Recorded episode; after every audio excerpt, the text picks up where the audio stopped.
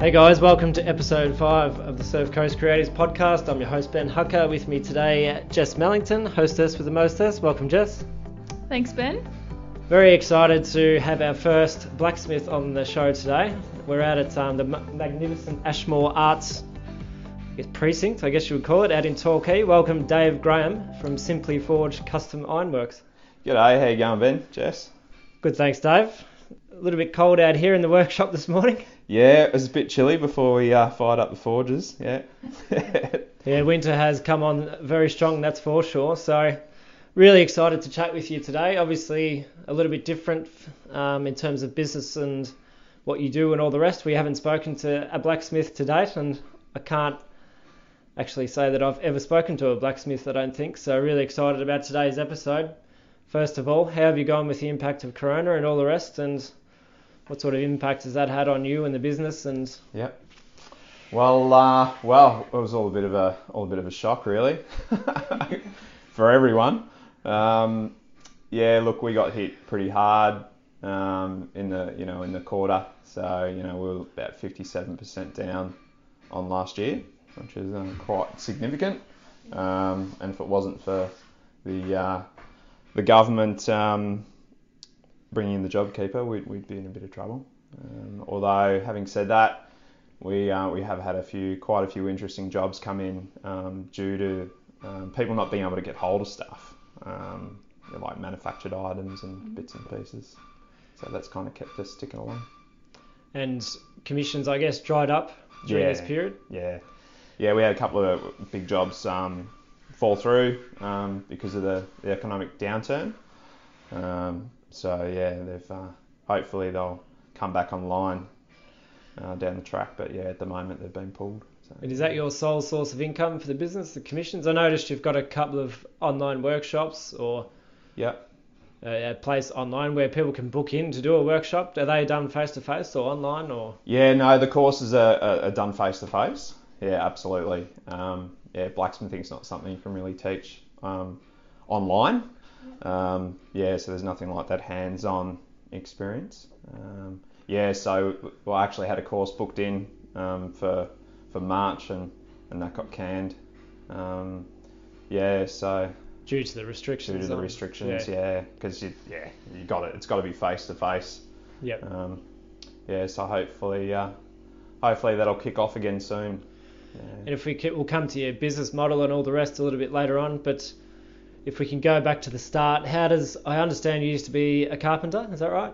yeah, yeah, yeah. So I started off um, my working life, yeah, doing a carpentry apprenticeship back when I was uh, 18. 18. Yeah, And yeah. how did how does a man go about making the decision to go from carpenter to blacksmith? There obviously must have Uh, been a Yeah. fair amount of inspiration there somewhere. Oh yeah, definitely. Look at school. Um, I was exposed to metalwork. You know, I went to a I went to a tech school, and um, so that's where I've you know I discovered that I was quite um, quite passionate about working with steel. Um, I did woodwork as well, but uh, I couldn't stand it, to be honest, which is quite ironic.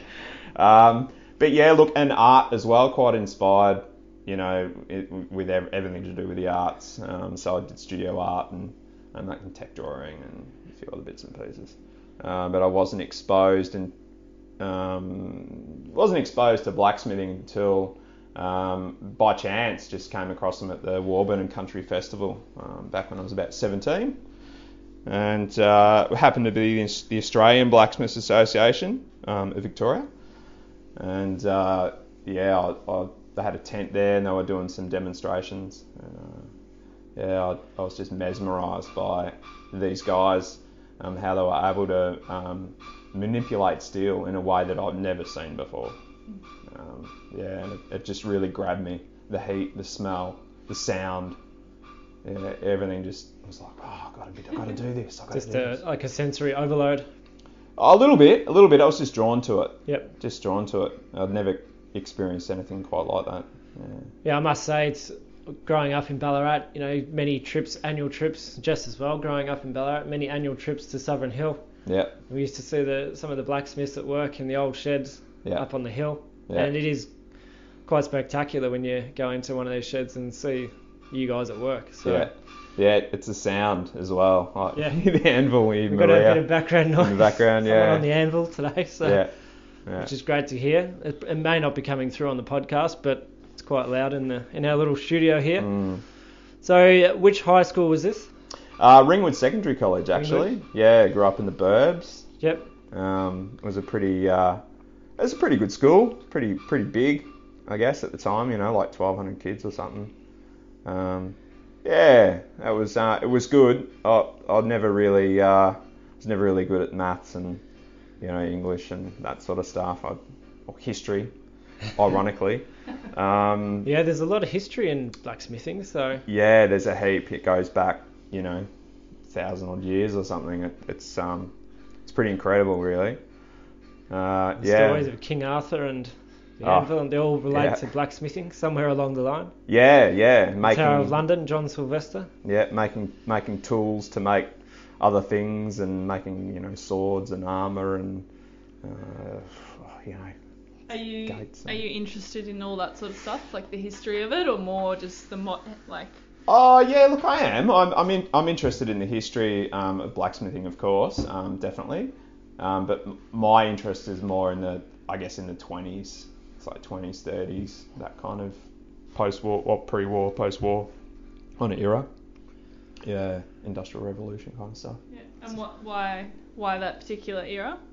Um, well, I guess that's when blacksmithing was um, was used as um, for industry, like for making everything.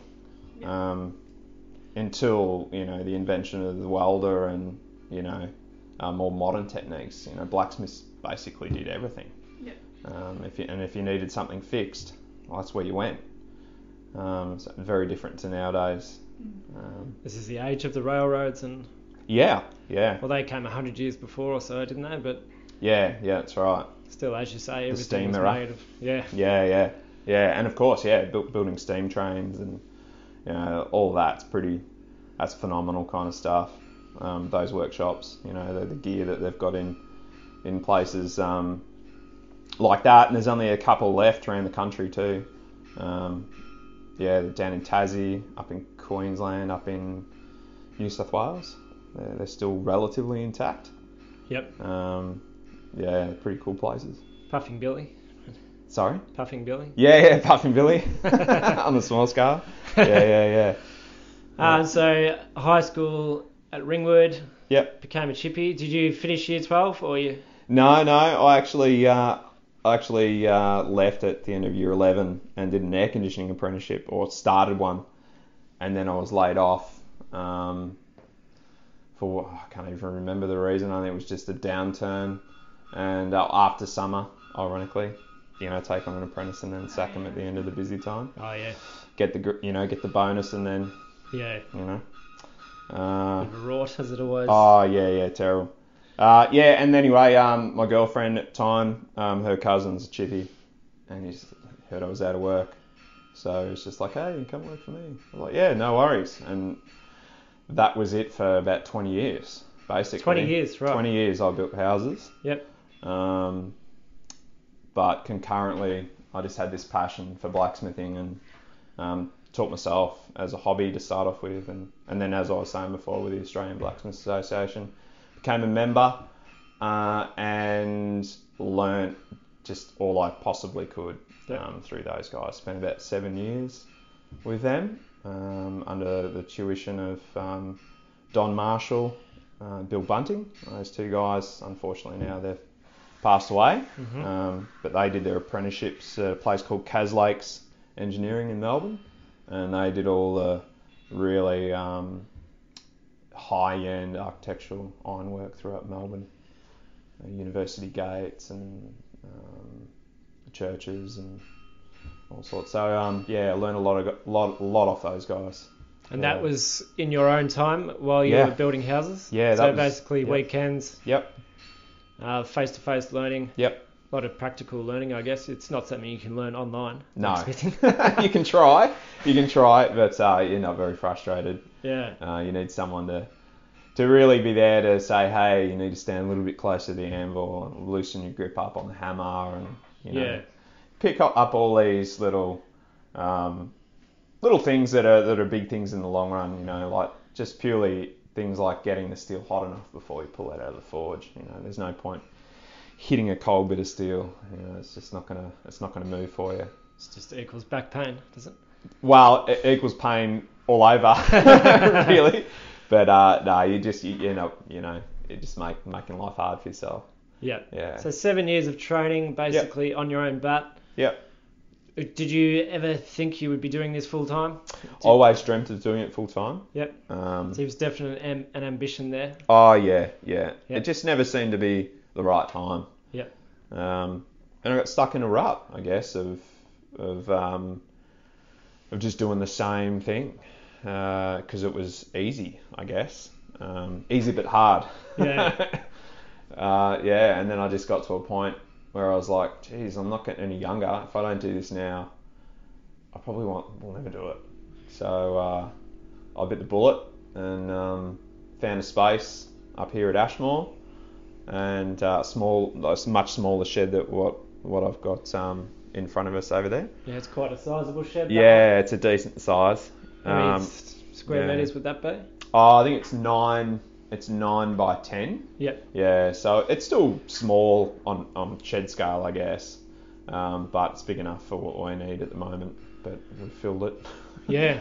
if we can go. Yeah. So you made the big leap, you said, and made the move down to Ashmore. Were you Yep. living in Torquay at the time? Had you made the move to the Surf Coast? Yeah, I moved down to Geelong um, like 2003, I think, and then lived in Anglesea for quite some years, like know, about nearly it was nearly 13 years. I owned a house down there, but then rented it out for periods and um, lived in Torquay. Yeah, so I've been in Torquay now for about four years. Yeah. So Torquay for four years. Um, what brought you to Torquay other than blacksmithing? Was it a deliberate move down here to do this, to pursue this as a career, or Uh, look, definitely moving from Anglesea back up the road to Torquay just to be close to the workshop mainly. Yeah, yeah? yeah, just And to then- save the time in driving and so forth. And that initial move to Anglesea, what what took you to Anglesea? Surfing. Surfing. yeah. So Yeah. do a lot of surfing when you're not not blacksmithing. Yeah, yeah, absolutely. Yeah, yeah, love the ocean. Um, yeah, love getting into the ocean, love surfing. Yeah, absolutely. And yeah, your interest in blacksmithing is it more the sculpture side of it, or is it more the practical side? So, I mean, you talk about doing gates and things Mhm. like that. Oh, look, it's definitely both um, for me. I love that you can um, make art practical. Yep. Not all of the time. I mean, sometimes it's great to be able to uh, just get loose and build a sculpture. Um, or, you know, it's great when you get paid, obviously, to, to, to do a sculpture, and that's where we've found ourselves. Um, the business is, is kind of evolved over the last five years. It went from doing purely very um, sort of utilitarian kind of products and like gates and fireside sets and you know architectural, more the architectural kind of ironwork. Yep. Uh, and and then it's kind of moved into this area where we've you know we're doing um, private sculptural commissions, public sculptural commissions, um, which is great. It's, um, that's where where it's really at for me. Um, and I, I'd still like doing gates and architectural work, um, but I'm, I'm more into the art um, sculptural side. Yeah, definitely. And in terms of generating an income from day one, was that possible for you from day one? Was it something that took a long time? Like a lot of our listeners, they listen in because they want to know how they take the leap from you know Yep. side hustler, freelancer to Yeah. full time. What was some of the decisions you had to make at the time? Oh, geez, look. Um, my passion really drove um, drove me to to become like to be fairly successful at what we do. Um, at the beginning, I relied pretty heavily on carpentry, um, so I sort of did that. I did this on a on a part time basis. So I'd spend a couple of days, you know, out doing carpentry work, um, and then I'd spend a couple of days at the shed, and then a day doing um, marketing basically. Yep. Um, so whether that was just cold cold calling architects, um, landscape gardeners or landscape designers, like well, landscape architects really, um, and setting up meetings and you know saying, hey, this is what we do. Uh, you know, we'd love to have some of our work in your landscapes or you know architectural ironwork and houses. Um, so yeah, that's definitely important to spend that one day doing that.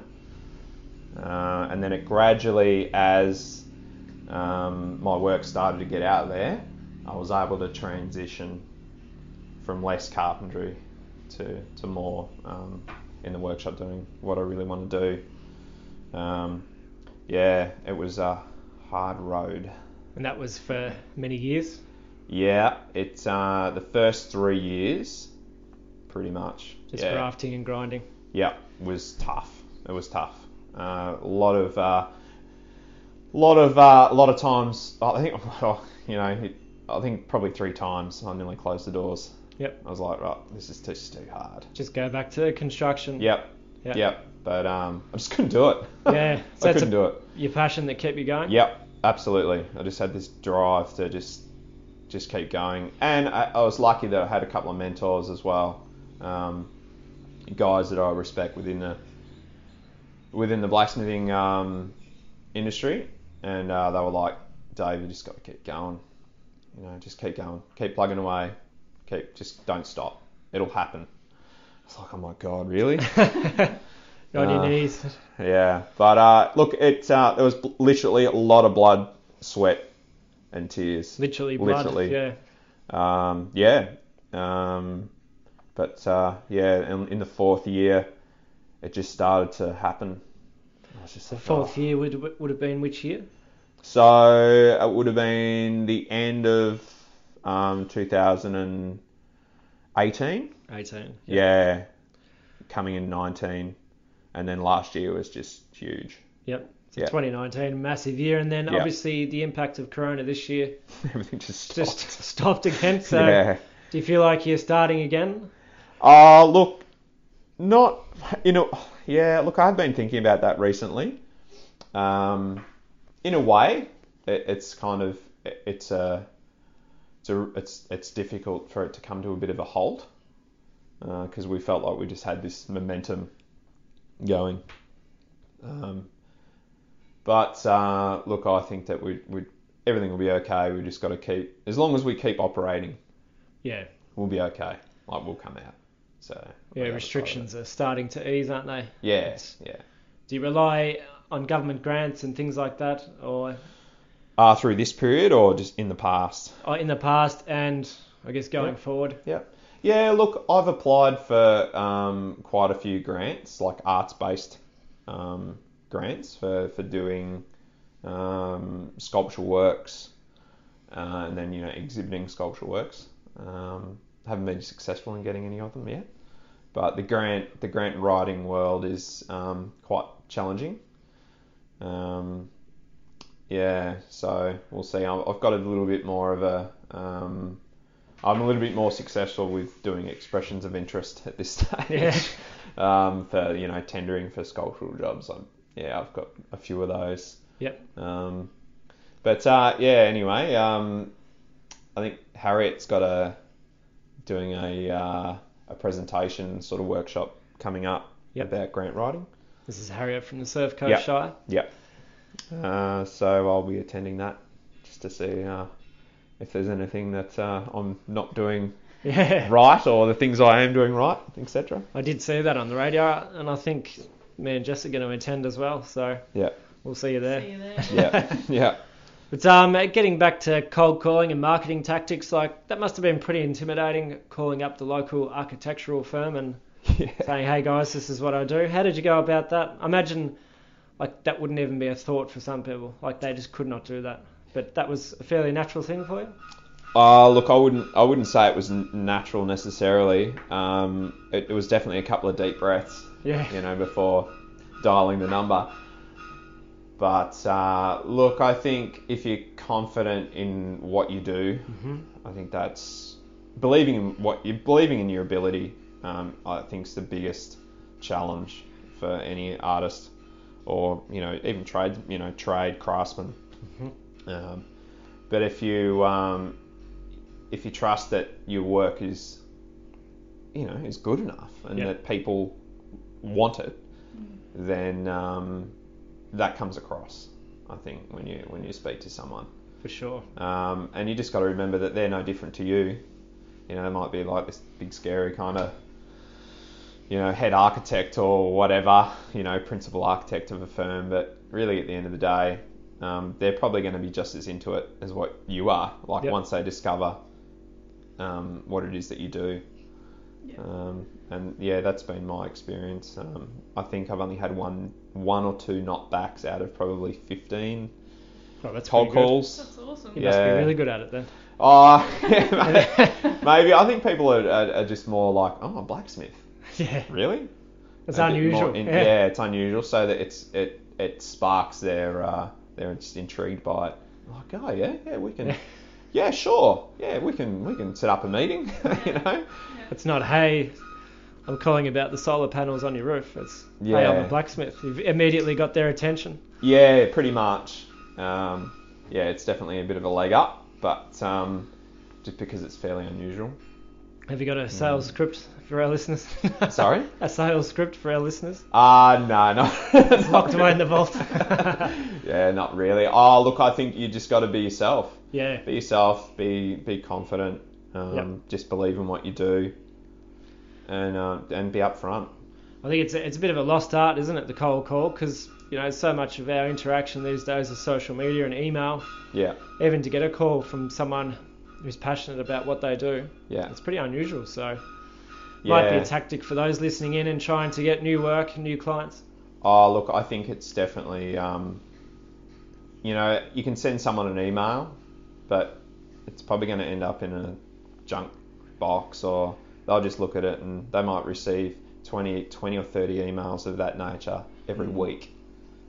And they're just like, we don't have the time to sit down and reply. Yeah. But if you call them, Yeah. they're like, hey, this guy's serious. Or, woman, you know, these guys are serious. So they're, you know, they're, they're not just sitting there on their computer, you know. Yeah. Um, and I know for me, definitely, if someone comes down to my sh- workshop and says, hey, I really love blacksmithing, you know, um, how do I get into it? I, you know, or I'd be like, yeah, I'll sit down and spend an hour having a chat. Yep. No problem Yeah. at all. But Yeah. if someone sends me an email, Nothing. I'll reply to it, Yeah. but I won't take it anywhere near as seriously. Uh huh. Yeah. Well, that's actually good to know. And I've noticed it's a bit of a thing on the Surf Coast as well to not reply to emails, and Mm. a lot of people prefer the phone. I don't know if it's Yeah. something about a smaller community you'd just rather face to face Yeah, maybe. Yeah, or a phone call. yeah. But I, I definitely think, yeah, phone calls definitely, uh, well, yeah, words, you know.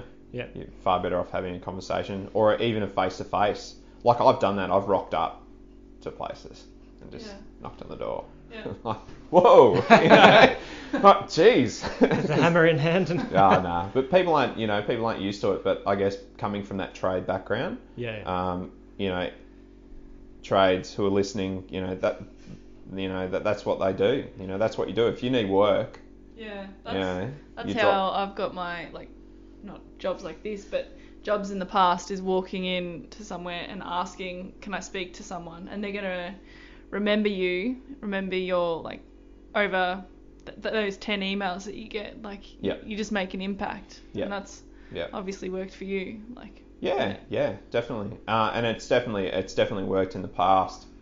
You know, like um, on the tools. Uh, you know, you rock up. You know, you make sure you're not. You know, your underwear's not hanging out of your shorts. you know. yeah, Um, but you know, you don't have to dress up in a suit because that's not what you do. Yeah. But you know, make yourself neat. Put on your cleaner boots so that your toes aren't hanging out. and you you know you rock up and you say g'day. Um, you know, ask for the site supervisor and say, hey, this is who I am. I'm after work. You know, and and nine times out of ten, if they've got work, they'll say, I'll see you tomorrow morning. And we'll see how you go. yeah. Yep. That's. I think that could apply to many industries, not just tradies as well. So, Yeah. good tip for our listeners. So, you talked about your income from sculpting and architectural work. I noticed you've got a couple of online courses as well. Yep. Uh, is there is that a big focus for you? The workshops. Oh, workshops? look, definitely. Um, I think that uh, I think, just, yeah, I think everyone uh, should um, know how to do this stuff. You know, like have a crack. You know, like it's it's really good fun.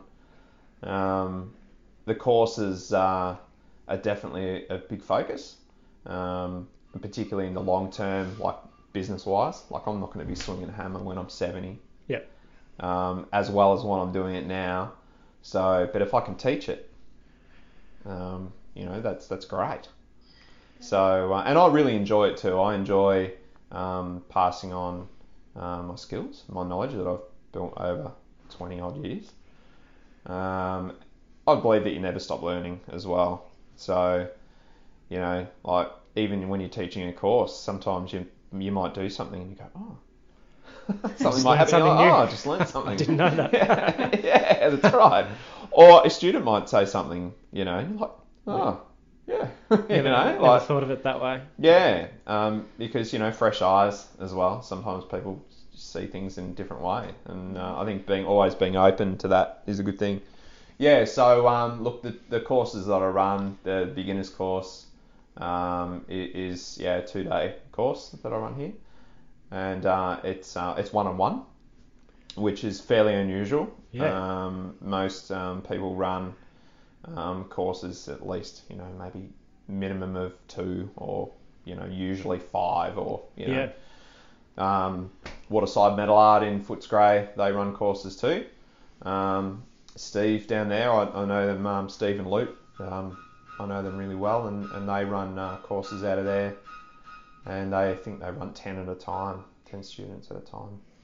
So one on one, just more unique, more special. Yeah, it's more concentrated. You Yep. can you can spend you know more time, and you, know, you don't have a student sort of standing there wondering what Yeah. to do. Yeah, you can you can hone in and and um, make sure that they get a really good you know experience yeah from it. And obviously you can charge a premium for that if it's one on one. It's more. Oh, look, I think um, yeah, look, our courses are nine hundred bucks um, for for two days, which is pretty reasonable um, across the board. I think they they sort of range from six hundred to sort of nine hundred range for for a two day course. That's two full days. Yeah, two full days. Yep. Yeah, yeah, One on one, that's amazing. yeah. Yeah, just And then at the end of the, you know, with a beginners course, um, you know, they end up with something that they can take home with them that they've made, uh, whether it's a, you know, a little warm and a coat rack or Yeah. you know, whatever it is. Um, that's usually what it is because it's it. We teach the you know the basic the basic skills uh, and uh, a coat rack, a simple wall mounted coat rack um, has all those elements, all those little like the, all the skills that you learn, all the beginner skills. Yep. That basically that covers the range. yeah, So in building that, so yeah, at the end of that. Uh, the two days they can g- come home and screw it on the wall, you know. Hey, I made that. You know? it's pretty cool. It's cool. It's cool to see, uh, you know, a smile on someone's face after two days. You know, they've never, they might have never picked up a hammer Yeah. ever. You know, and at the end of the two days, be able to take away something that they're they're proud of is pretty pretty rad.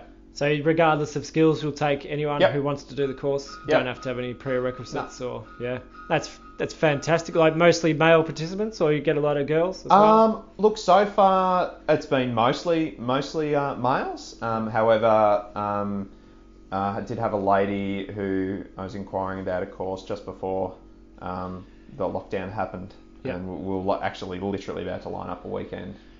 Um, so hopefully, uh, hopefully I can get in touch with her and she'll still want to do it. Yeah. And is there a marketing plan behind the workshops, or you basically list them on the website and people just come across them?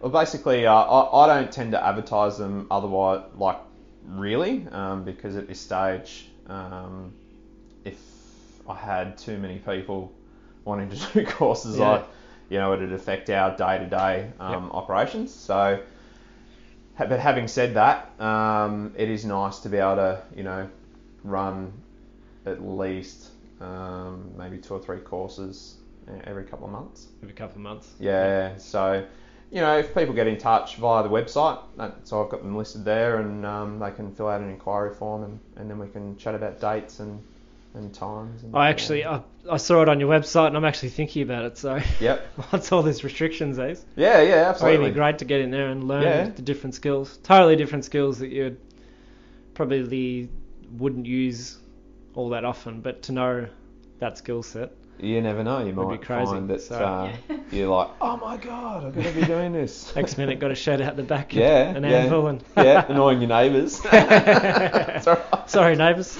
Yeah. Um, yeah, so I guess we just touched a little bit on your routine. So Mhm. you got you talked about your day-to-day work and then the workshops on the weekend. Yep. What's a typical day look like for you? Well, typical day uh, is is um, you know rocking up to the workshop around eight thirty in the morning. We Yep. don't start horrendously early.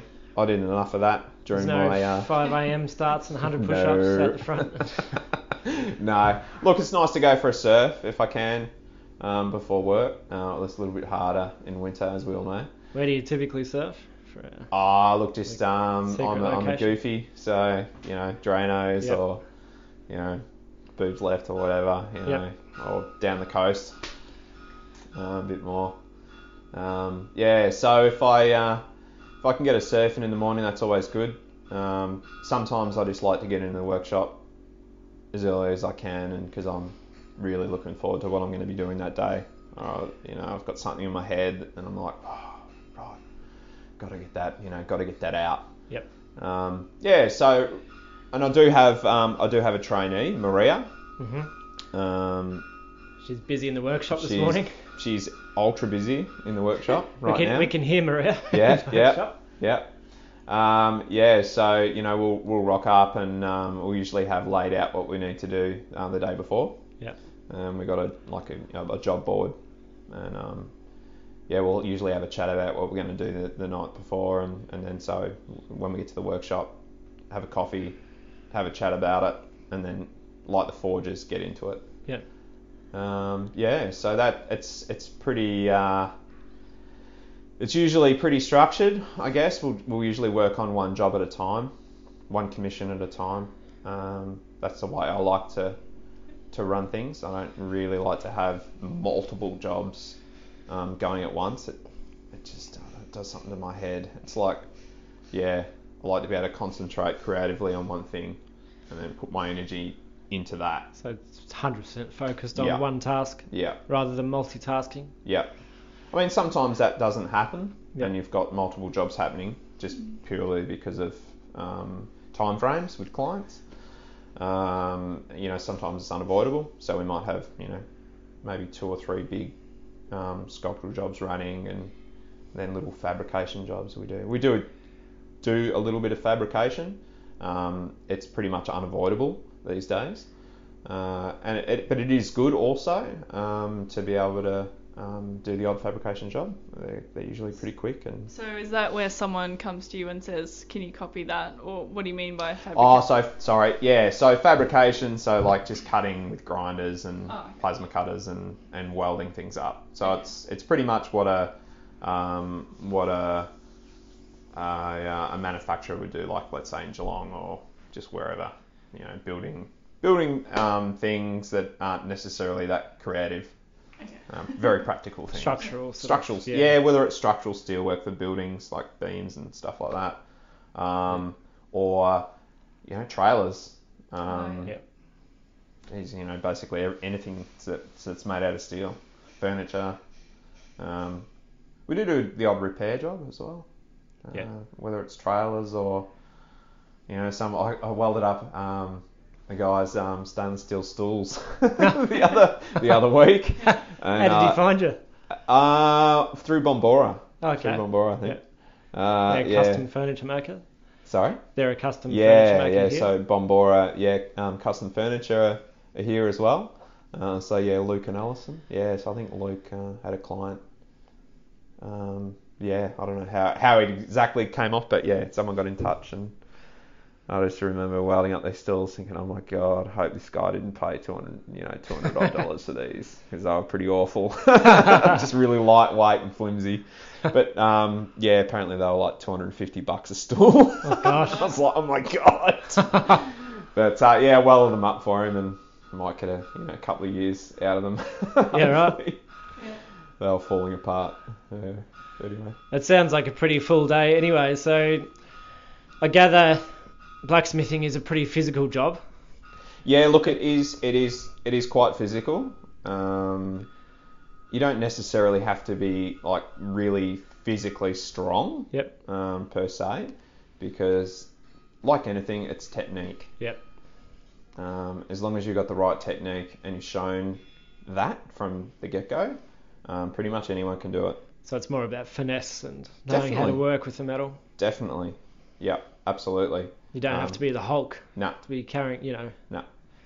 I mean, you know, when you do get into um, large scale sculpture works um, with with bigger sections of steel, you know, we're dealing with solid steel. We're not, you know, using tube technic. You know, typically we do use a bit of, bit of heavy gauge tube in our sculpture works, um, but yeah, so it's mainly pretty big stuff.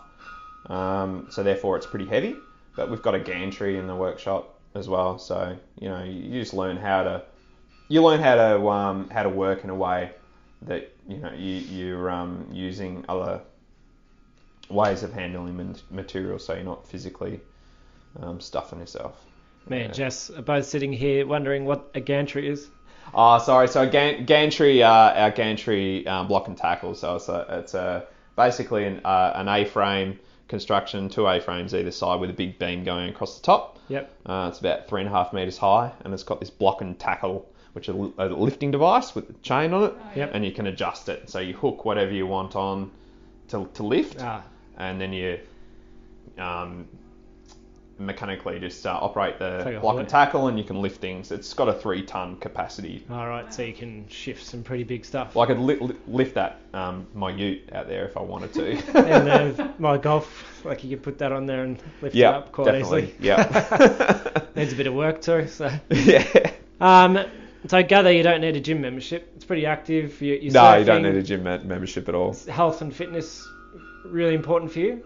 Uh, look, definitely. Um, it definitely is. Um, you got to be uh, you got to be a bit careful with, with what we do because it is it, it would be pretty easy to injure yourself if you do the wrong thing. Um, has its um, has its da- like physical um, dangers.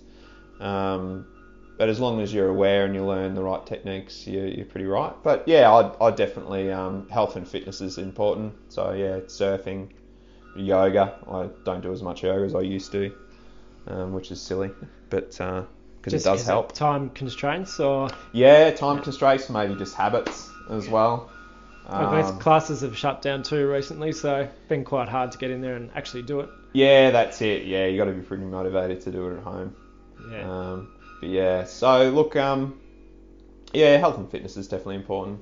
Yeah, to me. So health and fitness. Uh, we talked a little bit about your daily routine. Can we get into? Uh, we like to ask a big question for all our guests on the Surf Coast Creatives podcast, and it's about creativity. So we talk about creativity and whether or not it's something you are born with or something that can be nurtured. There's hmm a camp that believes, you know, you're destined to be a lawyer or an accountant or an engineer or Yeah. um, and don't have a great deal of time for creativity, you might say. And then there's the camp that believes it can be nurtured. Which which do you believe? Good question. Um, yeah, look, I I believe that it's genetic, um, for sure. You're you're the first guest who has said that, so this is good. Yeah, yeah. Look, I, I, I do believe it's genetic, um, purely because my, from my own experience, and from I guess from people I've come into contact with, other creatives over the years. Um, look, my my mum um, is, is quite creative, paints. Uh, well, when she was younger, she did quite a lot of painting and drawing, and um, quite musical as well. Like plays guitar, and but my dad, I wouldn't say is creative in an arts-based way. Mm-hmm. He's very practical. Uh, he's a mechanical engineer as well, um, very hands-on. So as I was growing up, it was always like dad was very hands-on fixing stuff. I never had a whole heap of money. Like, we were okay. Yep. Um, we never did without let's put it that way. Um, but it was due to my folks being very resourceful. Yep. So you know, if our car broke down, Dad would fix it. Mm-hmm. So uh, you know, be out in the garage, winter, you know, like beanie, like all a jacket. We had a had a pit in the garage. Oh right. Yeah, yeah. Is yeah, that dedicated? Yeah, yeah. it Had a pit in the garage, so you drive the car over the top. I think Yeah. I don't think they're legal now. No, I think they took them out a few Yeah, years yeah. ago. and uh, yeah, so I'd be out there passing spanners and, and stuff, you know, and then mum would uh, mum would go, oh, you know, dinner's ready, and you know, come inside and and uh, and yeah, anyway, so dad's very practical, um, mum's very creative, so I think I got passed on both due to um, genetics and experiences. Yep. So I was exposed to just this. If it's busted, you fix it hmm you don't throw it in the bin, you know. Um, so because I've grown up around that, and my dad renovated our house, like he was forever renovating it. It was an old '50s weatherboard, you know, bought it cheap, and then extension, extension, extension, extension, and then I ended up renovating it because right, then so- I became, a, you know, a carpenter, and then so I I did a couple of extensions on it in the later years. So this is a three bedroom in Ringwood that's turned into an eight bedroom Yeah, house. yeah, just about. The Yeah, full room and all Yeah, I think it's like five bedroom now. Yeah, right. something. But uh, That- just listening to you there, like it actually sounds like your dad is quite creative. He's an engineer and he's you know methodical in his processes. Yeah, definitely. Yeah, definitely. But in more of a in it, definitely creative uh, with problem solving and creative in in fixing things and in that very um, sort of utilitarian manner. Yeah. But um, if you know if you asked him to build a sculpture, he'd, he'd just be like, "What?" Yeah. you wouldn't. I don't think he'd know where What's to start. sculpture? But like mum, if they work together, I reckon they Yeah. They come up with something. Yeah, they'd be able to do it. So look, the creativity for me is something that I've learnt that I've that, that that's in me. Yeah. I think, and and uh, it took a long while to realise that it affected my mental health. Yep. If I wasn't being creative, um, you can mask it, and I masked it by surfing. Yeah. So I'd just surf my brains out when I could, and then just do this very mundane, very practical building houses that people think they need. You know, I, I, I don't. I'm a bit jaded when it comes to the building industry. Um, but yeah. So, uh, I think there'd be a lot of tradies listening in with oh yeah, similar feelings. yeah, I mean, two of two out of our first three guests came from a carpentry background. So Yep. Yep. Yeah. I look, I've met a lot of guys and and women for that matter who are in the building industry um, that are just like, oh my god, oh, just you feel the weight of the tool belt in the morning. You're like, oh my god, just another day. Yeah, You know? on the tools. Yes, another day. So was that you talked about mental health, Mhm. like masking that? Was that something that you were going through that made you go, okay, I want to do the part-time um, business, Mhm. you know, make it into a business? Yeah. Like what was going through your head Yep. that made you like take the plunge? I guess. Yeah. Look, a, a lot of it, it was just pure frustration. Yeah. with the building industry, frustration with not really doing something that that uh, lit me up. Yeah. You know, what I do now lights me up. Yeah. And yeah, my advice to anyone who's listening is yeah, do what lights you up. Bugger it. You only live once. Yeah. You know, you can't. It's not a. You know, it's, it's not a. It's not a practice run. Life. Yeah. Yeah, I think that's good advice. Yeah. Gonna come to the big life advice at the end of the episode, but I think that's very on point, especially um, in current conditions. Like Oh yeah. Corona has shown how short life can be. in Yeah. Some instances, and you know, if you think we've we've we're all set and we've Yeah. everything's set in place and set in stone, but it's it's clearly not, is it? No, no, it's very fragile. And adding Um, to that, the chaos in America at the moment, like there's just so much uncertainty Oh. and volatility. So Oh, look, that's a whole other um, conversation. But uh, but yeah, look, um, uh, just on that actually, uh, I saw a post um, by another um, guy who was actually had a workshop out here, um, painter, Indigenous painter, Yeah. and um, he put up a post saying, "Hey, never mind what's going on in the states, have a look what's going on in our own backyard." Um, deaths in custody, you know, Indigenous uh, people in this country is just it's just disgusting, and that goes on, and it, and it's still going on. Yep. Um, and we overlook it, and we can't anymore. Yeah. So I know that it's a bit heavy, um, but yeah, it's just something that it came up on my feed this morning, and I was like, oh, you're not wrong. Yeah. Yeah. Oh yeah, it's got to stop. Yeah, there's all sorts of issues, underlying issues in community, society Yeah. that we need to deal with, and Yeah, yeah, definitely. but I think getting back to that point of you know living in the moment, and Yep. making most of your your talents and your Yeah, definitely. if we can talk for a minute about inspiration. So Yeah, yeah. obviously you've got your own internal inspiration. Sounds like you're really passionate about what you do. It's clear Yep. with the workshop and everything else and all the success you've had to date. Who inspires you? Who inspires me? Um, like other other makers or? Uh, let's go for other makers Yep. and then outside of your blacksmithing world. Yeah, sure. Um, so in in the blacksmithing world, um, definitely um, Albert Paley, um, the sculptor in the states. Um, he does large scale works and has done for many years. Um, yeah, unbelievable. So he's a big inspiration. Um, locally, um, or in Australia, he's actually in Tassie. Um, Pete Mattila, uh, another blacksmith. Um, he's a bit older than me, a little bit older, I think. I think Pete's. Um, but yeah, he uh, he definitely inspires me. Like the way he approaches his work, the work that he produces, and his passion. And I've done a little bit of um, work alongside Pete actually. Um, couple of years ago at the last blacksmithing festival, we did a, a huge sculptural collaboration that was headed by Jake James um, from um,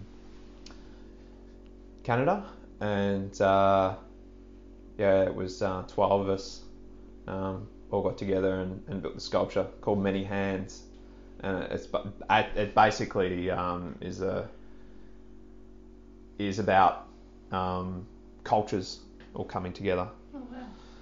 Um, yeah, so that was uh, that was pretty rad. But working alongside Pete, you know, and and all the other guys that were involved, you know, you feed off each other's creative energy.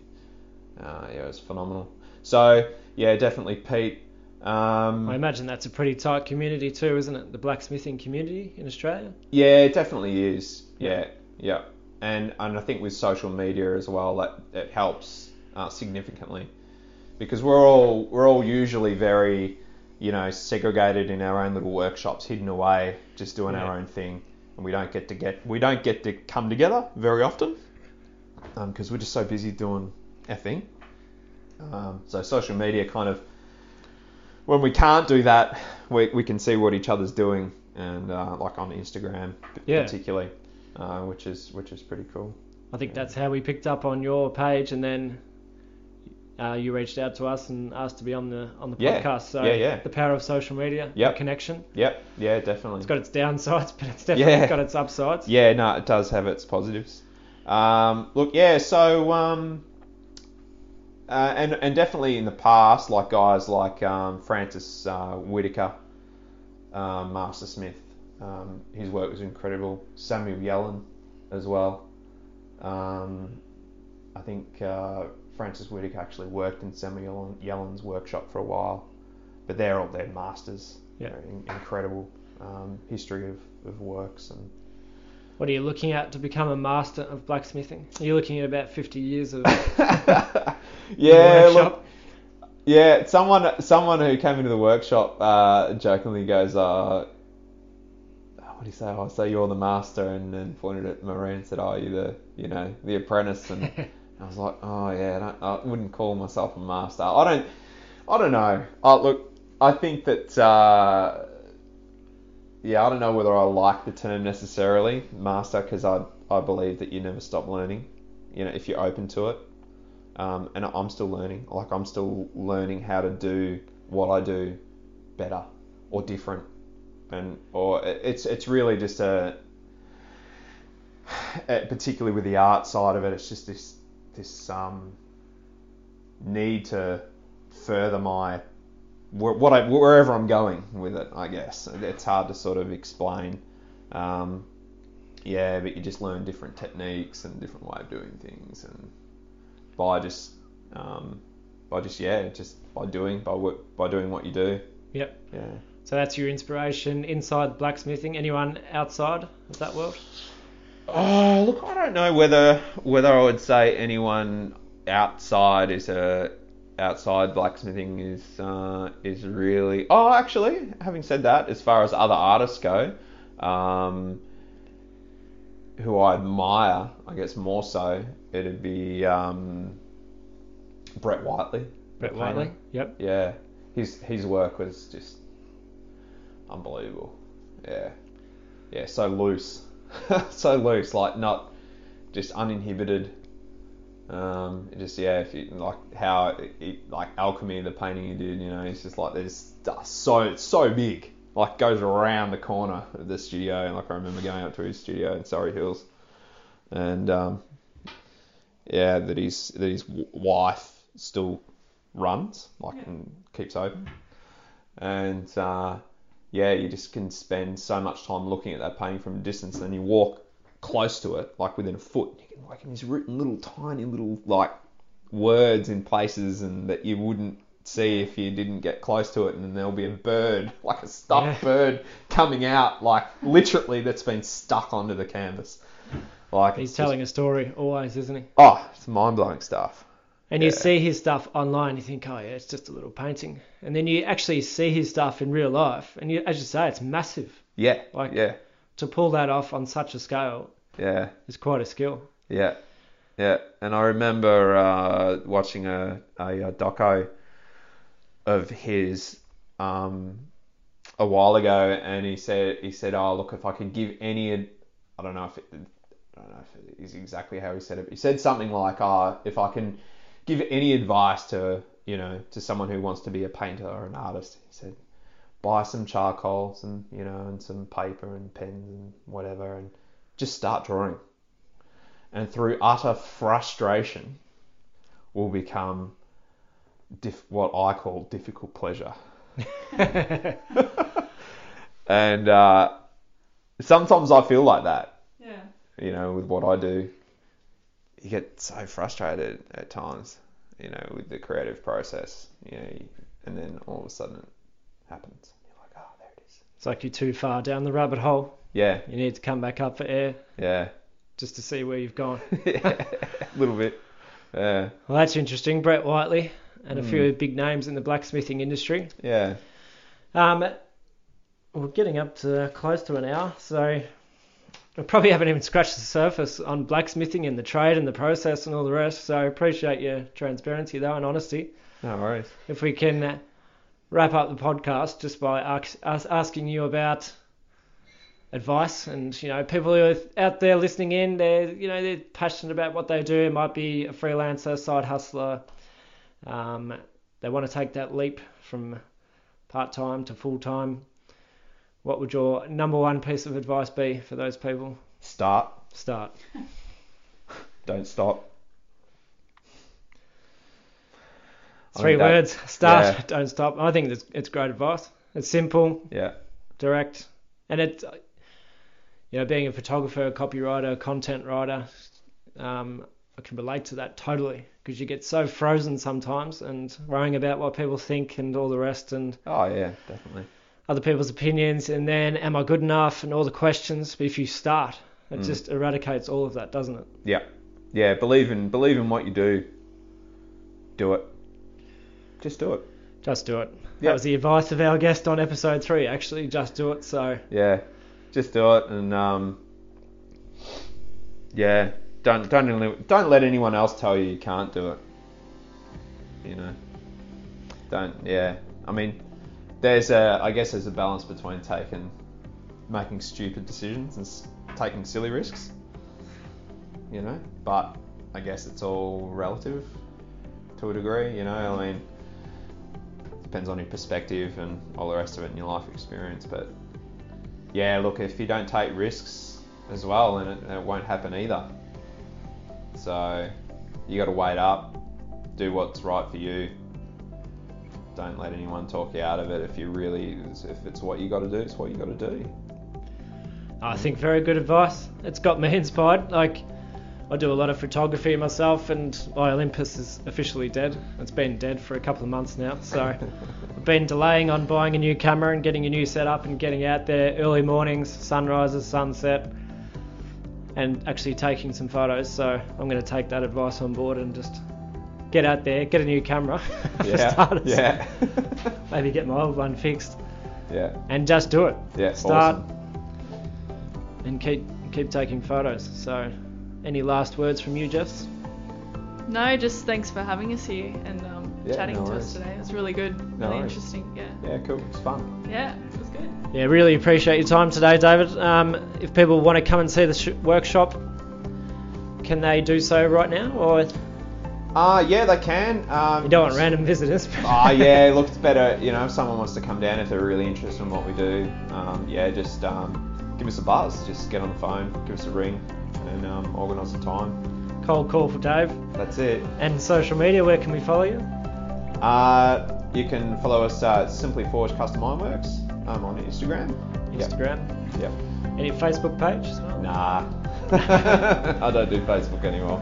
No Facebook, just Insta. Yeah. Uh, Dave, thanks very much again for your time today. Listeners, worries. if you're tuning in, uh, don't forget to subscribe to the Surf Coast Creatives podcast, surfcoastcreatives.com, and you can subscribe there. Also, follow us on Facebook, Instagram, and just search search for the podcast wherever you find your favourite podcast. Dave, once again, thank you very much. We'll let you get back to it. No worries. Cheers.